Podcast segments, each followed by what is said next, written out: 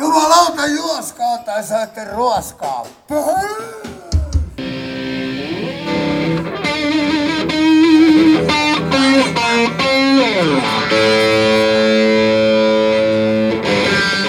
Jo kolmatta kertaa järjestetty Diakonissalaitoksen korttelijuhla keräsi yhteen kaupunkilaisia, Diakonissalaitoksen ystäviä, yhteistyökumppaneita, asiakkaita ja henkilökuntaa viettämään kesäistä iltapäivää laitoksen ainutlaatuiselle korttelipihalle 22. elokuuta. Toimitusjohtaja Olli Holmström avasi korttelijuhlan ja korttelin alapihalla esiintyi muun muassa Griefer, Trippie Grinder sekä Risto et Bobby. Siirrymme nyt Alppikatu 2.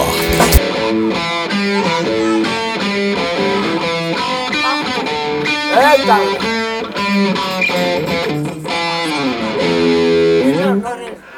Diakonissalaitoksen korttelijuhla järjestetään jo kolmatta kertaa.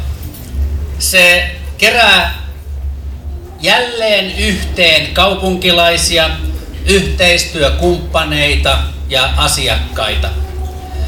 Se kerää yhteen Diakonissalaitoksen ystäviä, vapaaehtoisia ja henkilökuntaa. Ja se kerää yhteen meidät kaikki viettämään mukavaa iltapäivää, juhlaa yhdessä. Tähän juhlaan on jokainen tervetullut. Ja niinhän on tapana, kun on kyseessä avoimien ovien tapahtuma. Meidän kohdallamme on kuitenkin kyse myöskin paljon isommasta asiasta. Jokainen on tervetullut, sillä työtä ihmisarvon puolesta ei tehdä yksin. Suuret saavutukset, ne toteutuvat vain yhdessä. Me kaikki olemme osa tuota tarinaa. Me olemme osa sitä suurta kansan joukkoa, joka muuttaa yhteiskuntaa ja uudistuu itse samalla. Viime keväänä Diakonissalaitoksella uudistettiin arvot, visio ja missio.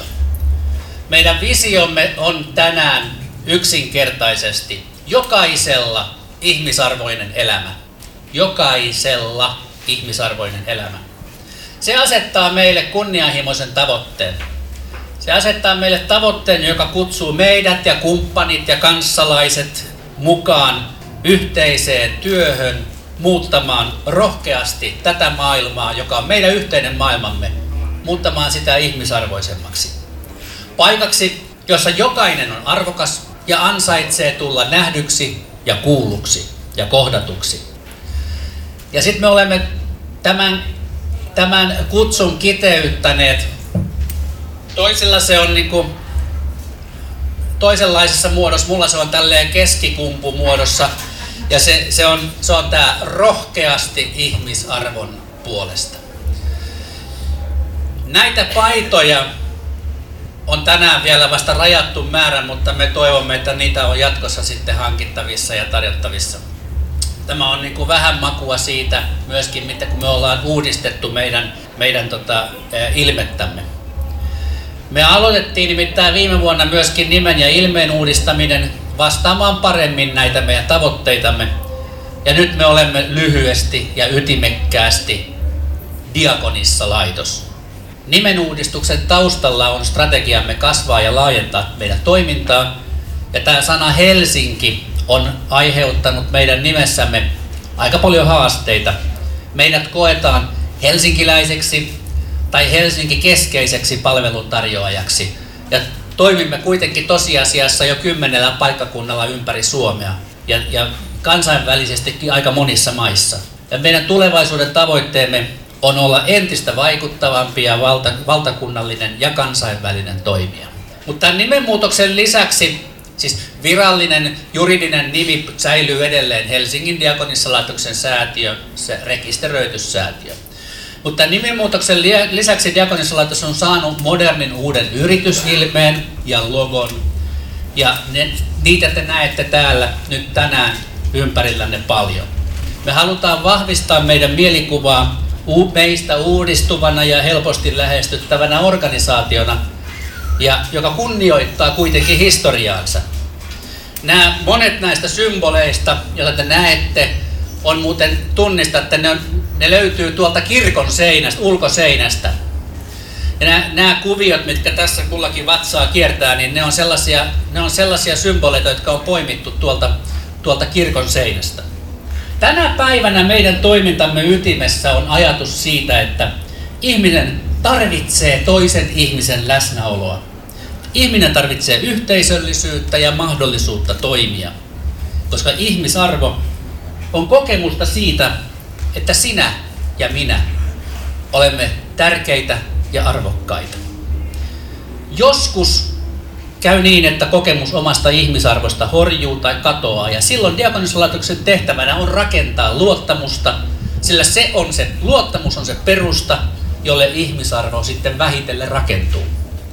Ja me luomme eri palveluissamme ja kansalaistoiminnassamme yhteisöjä, joissa ihmiset vähitellen alkavat luottaa toisiinsa ja omiin kykyihinsä. Ja tämä luottamus on aina vastavuoroista. Kun me luotamme ihmiseen, niin he haluavat luottaa takaisin. Luottamus syntyy. Se voi syntyä sanoina, vuorovaikutuksessa, mutta sitten konkreettisena arkielämän pieninä ja suurempina tekoina. Ja vähitellen pitkäänkin syrjässä ollut ihminen voi löytää omat kykynsä ja oman paikkansa hänelle tärkeässä yhteisössä.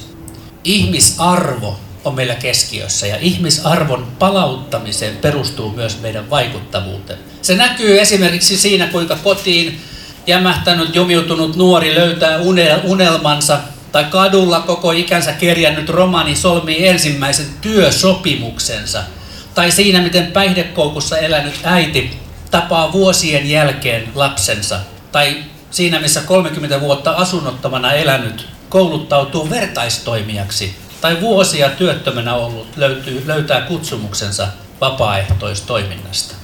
Jokainen on tervetullut, sillä työtä ihmisarvon puolesta ei tehdä yksin, vaan suuret saavutukset toteutuvat yhdessä. Ihan kohta toimialajohtajamme Marja Pentikäinen haastattelee meidän diakoniajohtajamme Ilkka Kantolaa. Ja aiheena on se, että mihin diakonisalaitosta vielä tarvitaan. Mutta sitä ennen haluan lausua kiitoksen kaikille teille, jotka panoksellanne teette tämän juhlan mahdolliseksi. Ja kiitos myös kaikille teille, jotka tänään iloitsette ja juhlitte kanssamme. Mitä sitä korttelijuhlaa järjestämään vaan omien kesken, vaan upeeta, että täällä on näin paljon porukkaa. Viettetään mainio aurinkoinen iltapäivä. Oikein hyvää juhlaa teille.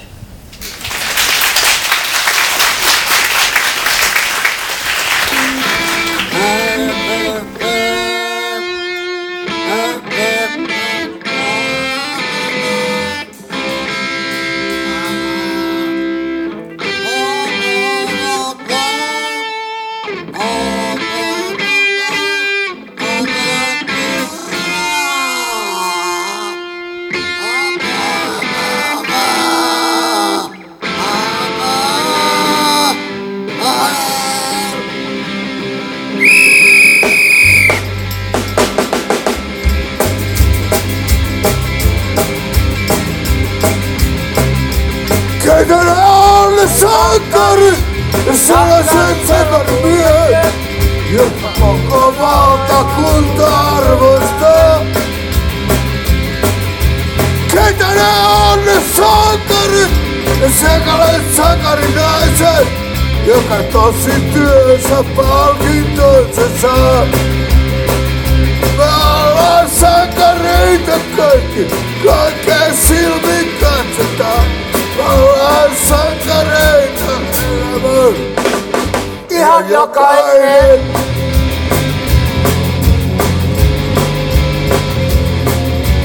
Keitä ne on ne sankarit, ne sankarit sellainen miehet, jotka kadun kulmassa rahaa kerjäämään. Keitä ne on ne sankarit, ne sellaiset sankarinaiset, jotka tosi työssä palkintonsa saa.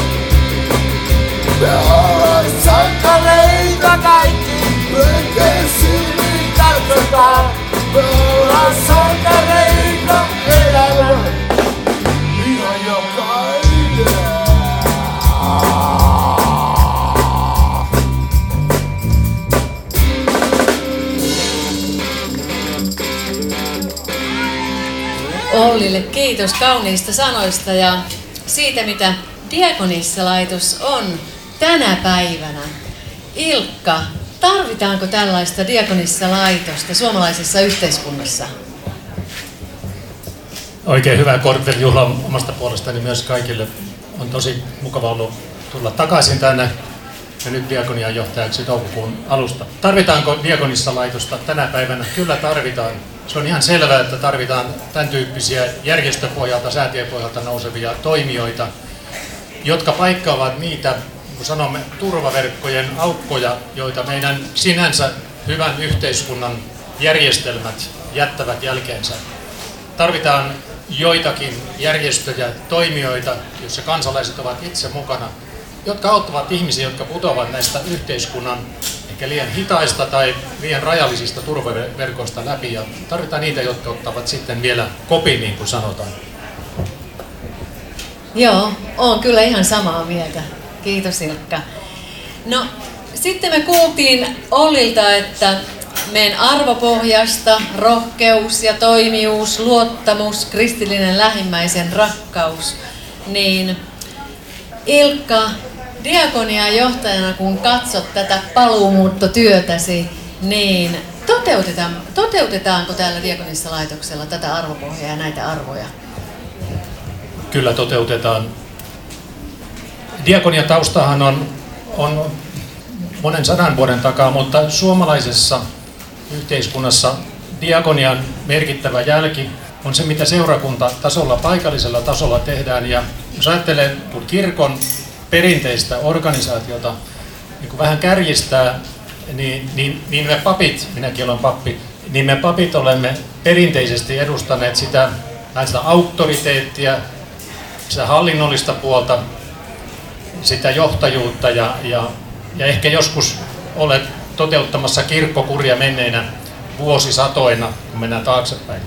Mutta diakonia on ihan jotakin muuta kuin auktoriteettia, ylhäältä käskyttämistä, määräysten antamista, puhumattakaan kirkkokurin asettamisesta. Diakonia on sitä, että työntekijä tulee ihmisen rinnalle, jakaa hänen tuskansa, kuuntelee häntä, kysyy, miten voisin olla sinulle avuksi, miten pääsisimme yhdessä sinun tilanteessa, tästä tilanteesta eteenpäin, mihin suuntaan haluaisit minun kanssani kulkea, olen valmis sinua tukemaan. Tätä on diakonia ja nämä arvot toteutuvat mielestäni täällä, kun olen käynyt läpi nyt lyhyen ajan kuluessa kaikkea sitä, mitä täällä tehdään eri yksiköissä, päihdepalveluissa, nuorten palveluissa, lastensuojelussa ja monissa muissa palveluissa. Niin juuri tätä toteutetaan. Tullaan rinnalle, kysytään, mitä voisin sinun kanssasi tehdä, sinun hyväksesi, miten voisimme tästä yhdessä kulkea eteenpäin sellaiseen arvokkaaseen elämään, jota toivot itsellesi. Vau, wow, kiva kuulla. Hei, no sitten me molemmat toimitaan diakonia ja sosiaalinen vastuu toimialalla ja meidän tehtävä on ratkaista sosiaalisia ongelmia ja vaikuttaa yhteiskunnallisesti. Niin ajatteletko, että täällä meidän työllämme on jotain vaikutusta? Mikä se vaikutus on yhteiskunnallisesti? Olen perehtynyt nyt tämän Ilmeen uudistamisen yhteydessäkin siihen, mitä Diakonissalaitos itsestään haluaa kertoa. Yhtenä ylimmäisenä kattona, päämääränä, visiona siellä on yhteiskuntarauhan edistäminen. Ja minä uskon niin, että mitä enemmän teemme työtä yhteiskunnasta syrjään heitettyjen, syrjään ajautuneiden, syrjäytymisvaarassa olevien ihmisten parissa, sitä enemmän vähennämme sellaista vastakkainasettelua ja niitä yhteiskunnallisia jännitteitä, jotka ovat syntyäksensä kaikkialla siellä, missä vastakohdat eri väestöryhmien välillä kasvavat. Jos me annamme yhteiskunnan kehittyä siihen suuntaan, että yhä useampi ihminen Suomessa, tänne tullut tai täällä syntynyt, joutuu syystä tai toisesta epätoivoon oman elämänsä kanssa, niin sellainen yhteiskunta muuttuu hyvin nopeasti levottomaksi, turvattomaksi meille kaikille.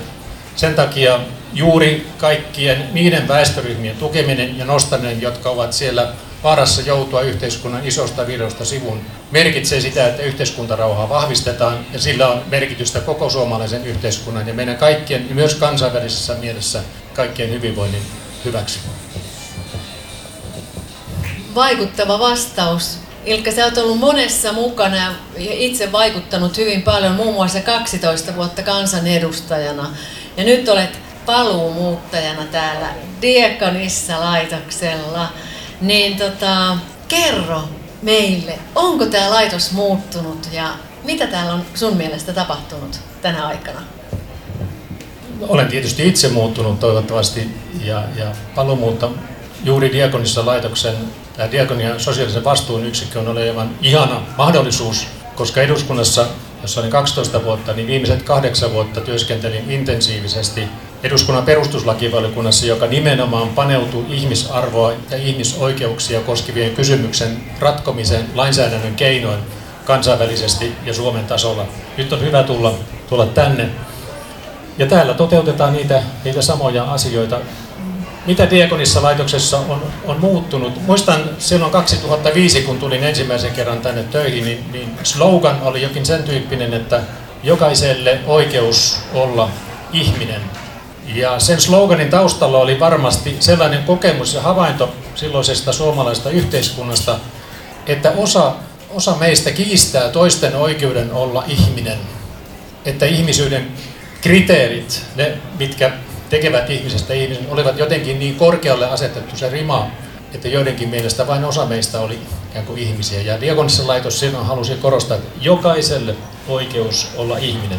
Eli tämmöisen ihmisarvotyön puolesta silloinkin tehtiin, mutta ei vähän eri sloganilla. No se traditio jatkuu nyt tällä rohkeasti ihmisarvon puolesta, joka on meille työntekijöille ja koko tälle organisaatiolle, kaikille vapaaehtoisille, kansalaisille ja muille kannusta siihen, että hei, tämä on se duuni, jota me teemme. Kaikki sillä paikalla, jossa voimme vaikuttaa. Teemme työtä, ponnistelemme, puhumme, kohtaamme, halamme, suukottelemme rohkeasti ihmisarvon puolesta. Se on se, mitä täällä tehdään. Ja se on hieno. Se, mikä täällä on paljon muuttunut niistä ajoista 2005 vuodesta, on se, että meillä tämä yhteisöllisyys, ajatus siitä, että ihmisarvon kannalta, niin kuin Olli äsken puhui, on merkityksellistä se, että me voimme olla osallisia, olla mukana jossakin ihan aidosti, meidät huomataan ja että meillä on toimijuutta. Me voimme tehdä jotakin, osallistua johonkin toimintaan ja sitä kautta saada merkitystä omaan elämäämme. Tämä on mielestäni sellainen uusi korostus ja uusi linja, josta vähemmän puhuttiin silloin 2005 vuonna, jolloin olimme enemmän, me tuotimme palveluja ja asiakkaat olivat niiden palvelujen käyttäjä.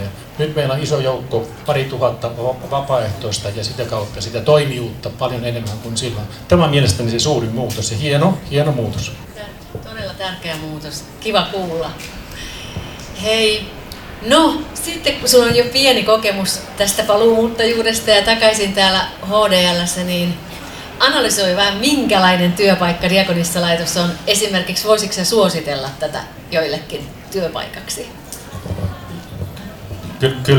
Kyllä mä voin suositella ja tervetuloa vain tänne töihin, jos tehtäviä on auki. Tämä hieno työpaikka. Tehtiin hiljattain työyhteisöä koskeva kysely. Monia asioita kysyttiin työntekijöiltä liittyen siihen, miten täällä asiat hoituvat heidän mielestään.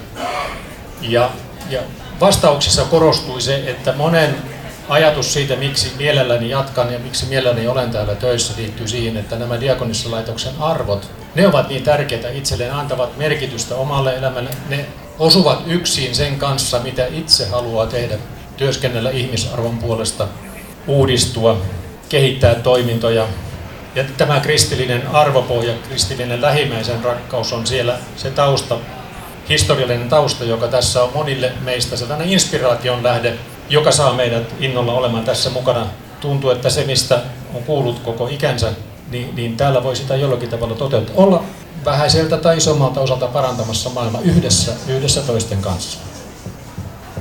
Kiitos Ilkka, hienoja vastauksia ja haastattelu tuokiomme on ohi. Ja kaikille toivotan kanssa oikein hyvää juhlan jatkoa ja nautitaan, mikä taivaallinen sää meillä on tänään. Huomenna säätiedotusten mukaan 100, niin nautitaan myös tästä kaunista säästä. Mukavaa juhlaa. Kiitos.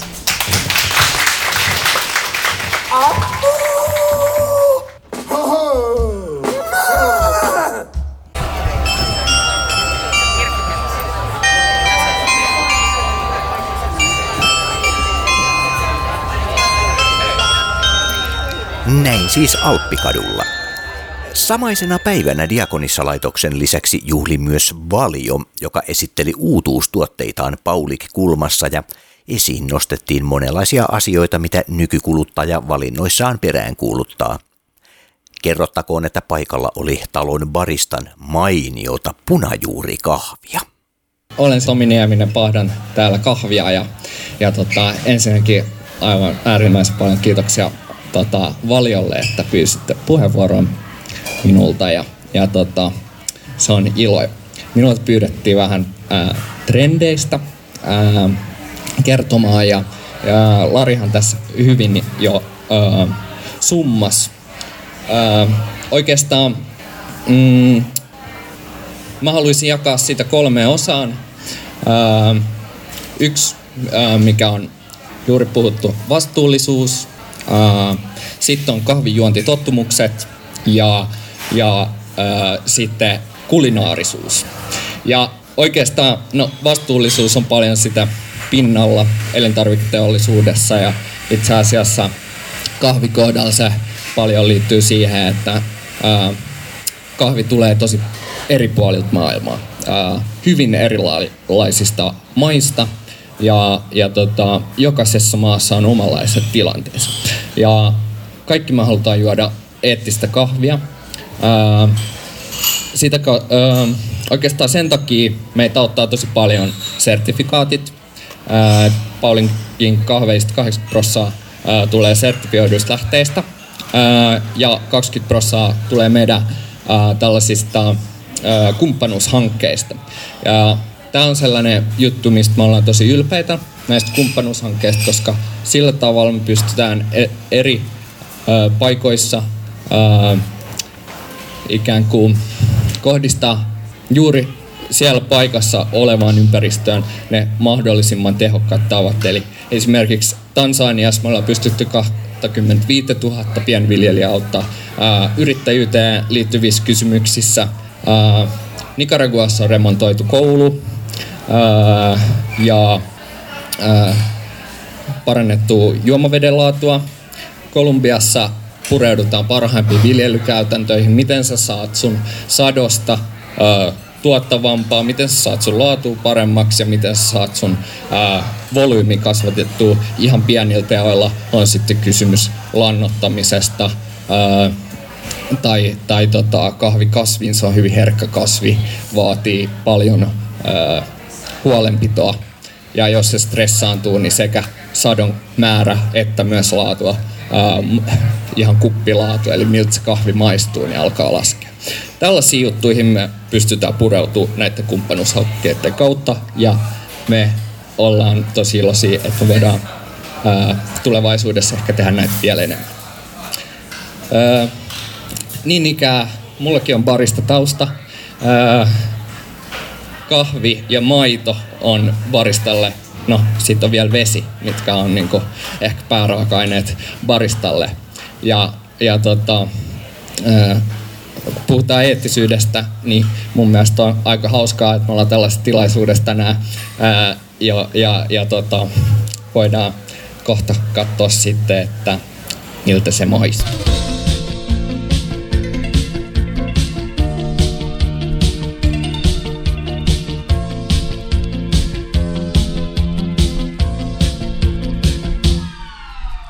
Keskellä arki-iltaa mä kotona määtin.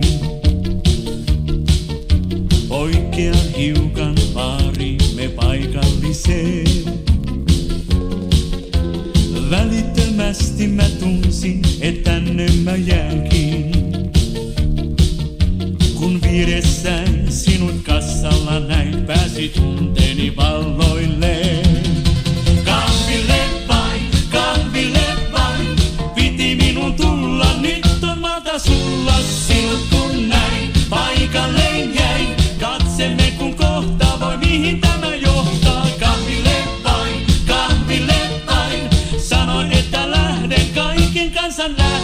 Tuijotan sua, silmiesi pilke kiihdyttää niin mua.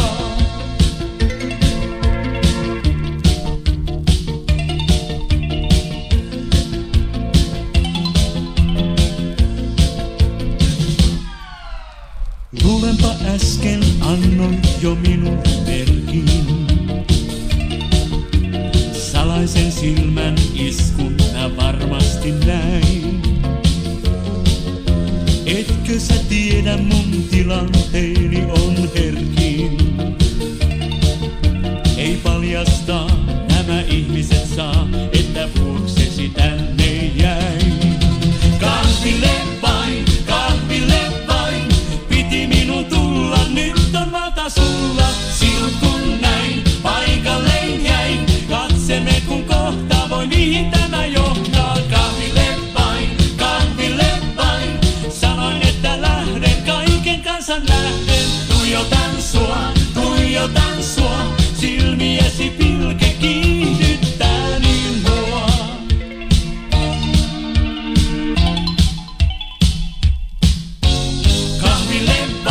Kahville vain, piti minun tulla, nyt on valta sulla. Silkun näin, paikalleen jäin, katsemme kun kohta voi mihin tämä johtaa. Kahville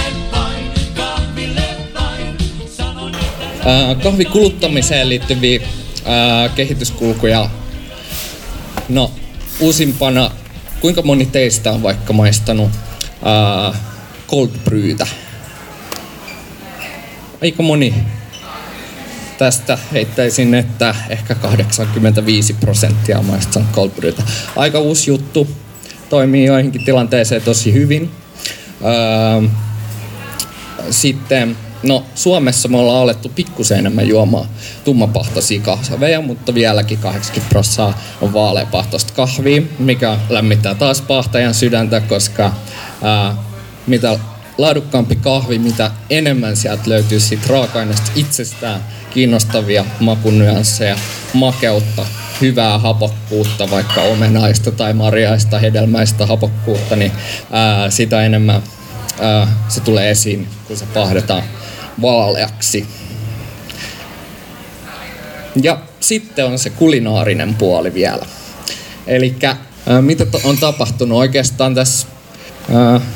Lari on yksi näistä pioneereista, jotka on luonut uraa, latua tehnyt tuossa niinku baristana, että niinku itse on päässyt nauttimaan siitä, että baristana on aika paljon helpompi olla tänä päivänä kuin niin aikoina, kun Lari on aloittanut. Ja aivan upeeta, että meillä on niinku, tai kaveri täällä kannattaa niinku ihan oikeasti niinku vähän maistella, että minkä makuista se on se kahvi, mitä sieltä tulee. Elikkä baristan, kuinka moni, kaikki on varmasti kuullut barista, mutta kuka sanoisi, että 10 vuotta sitten tiesi, että mikä barista on? Täällä on noin puolet. Elikkä tää on oikeasti ihan uusi juttu. Ja se, että miten yksittäinen henkilö, joka on paneutunut kahvin uuttamiseen ja maidon käsittelyyn, niin pystyy tekemään sun juomalle, tekee sun arjesta ehkä pikkusen kiinnostavampaa, paremman makusta, niin on tapahtunut ja oikeastaan myös niin kuin ravintolakentässä voidaan nähdä, että nyt sun on aika helppo löytää jo tasokkaastakin ravintolasta sellaista kahvia, joka on uutettu tarkasti ja niin, että raaka-aine on valittu ajatuksella. Ja mikä siinä on hauskempaa kuin se, että nämä kaikki 3 asiaa niin oikeastaan niin kuin tulee aika hyvin tähän tuotteeseen, palautuu. Elikkä tässä on vastuullisuus, juontitottumukset ja kulinaariset arvot hyvin kiteytetty. Tää tuotteeseen minusta on tosi kiva olla täällä nyt palvelemasta tällaistakin kulttuuritekoa. Ja kohta me saadaan juotavaksi tuolta espressoa. Se on Brasiliasta natural prosessoitu espigado palmital, joku joka osaa portugalia ehkä tietää mitä se pitäisi sanoa. Todella makea, miellyttävä, pehmeä, helposti lähestyttävä espressokahvi, josta pystytään tekemään sitten loistavia kaurajuoma cappuccinoja vaikka. Ja sitten suodatin kahvina meille hedelmäinen ja hunajainen sidin. Kiitoksia ja nauttikaa ja maistelkaa ja semmoista.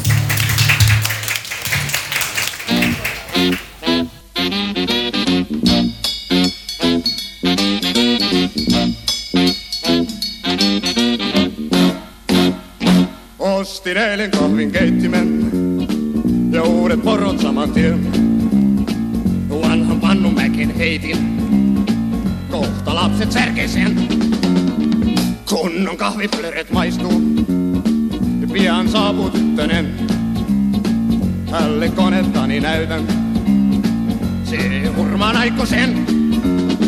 Keitä kahvin keitin, keitä kahvin kuumaksi. Keitä kahvin keitin, keitä kimma kuumaksi. Kunhan pelit vain toimii ja kahvi kuuma on. Ei mulla mitään hätää, on vehje verraton. Kerran vielä koittaa aika, kun kirkon kellot lyö. Kahvikipsan panen pystyy, tyytyt mun kejani syö. Keitä kahvin keitin, keitä kahvi kuumaksi. Keitä kahvin keitin, keitä muija kuumaksi. Wow!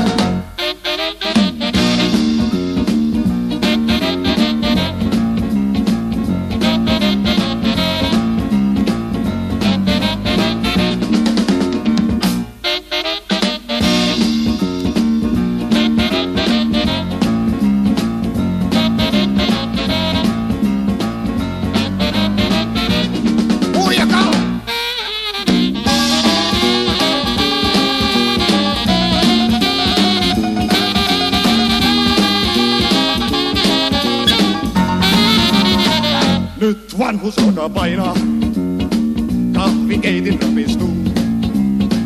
Mikä vaimuakin vaivaa, hän töistä myöhästyy. Uuden myyjän hankin kipsan, tytön hyvän näköisen. Hälle silmää nyt viskaan, toivotte hoavan sen. Keitä kahvikeitin, keitä kahvi kuumaksi. Keitä kahvin keitin, keitä myyjä kuumaksi.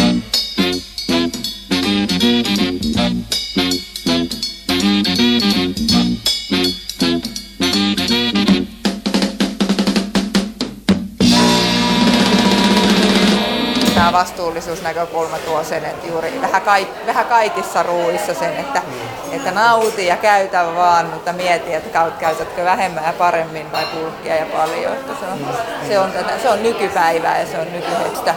Jos mä mietin niin kuin meidän kannalta, että mitähän meiltä kysytään eniten. No paljon me saadaan kuluttajilta niin kuin palautetta ja se on mukava asia. Ja sitten jos mä mietin, niin no varmaan he tiedustelee näitä, niin kuin tämäkin, jotka tää on gluteeniton, niin näitä tämmöisiä, jos sä oot allerginen, niin sä oot tietysti kiinnostunut niistä asioista. Ja sit varmaan jostain raaka-aineet, mistä se on, että onko se kotimaista vai ei. Mutta nyt pitäisi olla kyllä kuluttajapalveluilta kysyä, että mikä on niinku kaikista perinteistä. Tietysti mä luulen, että asiakaspalvelu varmaan eniten saa kyllä tuotehuomautuksia. Mä luulen, että se on ehkä se ykkönen. Jos on hyvä tuote, niin ei siitä ehkä tule palautetta. Se tulee se palaute ehkä silloin, kun jos ei niinku ollut kurantti. Joo, niin kyllä se meilläkin niin on, että nyt oli korkkiviallinen tuote, että tämä olikin pilallinen. Niin. Ja se on ihan oikeutettu palaute, että siinä se pitääkin antaa. Mutta sitten on kiva, että saadaan kyllä paljon ihan kehitysideoita tuotteista ja kiitosta uutuustuotteista. Tai sitten jos joku tuote häviää, niin sit siitä, että hei, miksei sitä enää ole. Että kaikella kyllä se laaja-alaisesti tulee. Ja nyt varmaan katsotaan nyt, mitä näiden kaurojen kanssa sit voi tulla niin uudenlaisia kysymyksiä. Ehkä sitten enemmän justiin liittyen siihen kahviin ja kauran.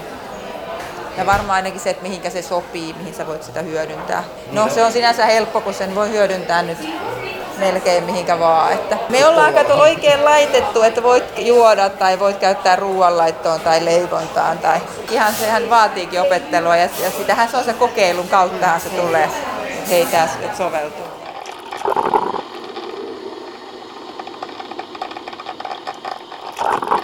Valium esitteli uutuustuotteitaan Paulig-kulmassa ja esiin nostettiin monenlaisia asioita, mitä nykykuluttaja valinnoissaan peräänkuuluttaa.